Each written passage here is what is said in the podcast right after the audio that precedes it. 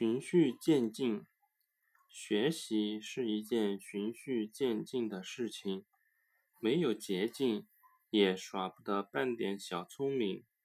可是有时候，如果循序渐进花费的时间太长，成效不是很明显的话，许多人便会想方设法寻找捷径，希望能够事半功倍，能够马上看到想要的结果。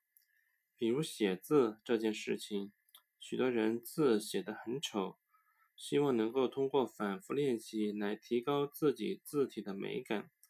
可是一个人的习惯一旦养成，要想短时间改变，哪有这么容易？写字就是这么一件事。我们书写多年形成的用笔习惯，即使反复临摹大师的字帖，努力改变已经成型的写字习惯。慢慢写来，也许效果还是比较不错的。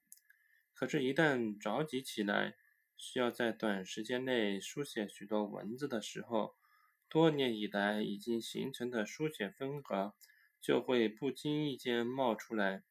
所以，习惯的改变绝非一朝一夕的事情，需要我们花费巨大的时间和精力，是一个需要循序渐进的事情。既然如此，我们要想培养好的习惯，就必须在习惯尚未成型的时候下功夫，防止养成坏的毛病。只有这样，才能起到事半功倍的效果。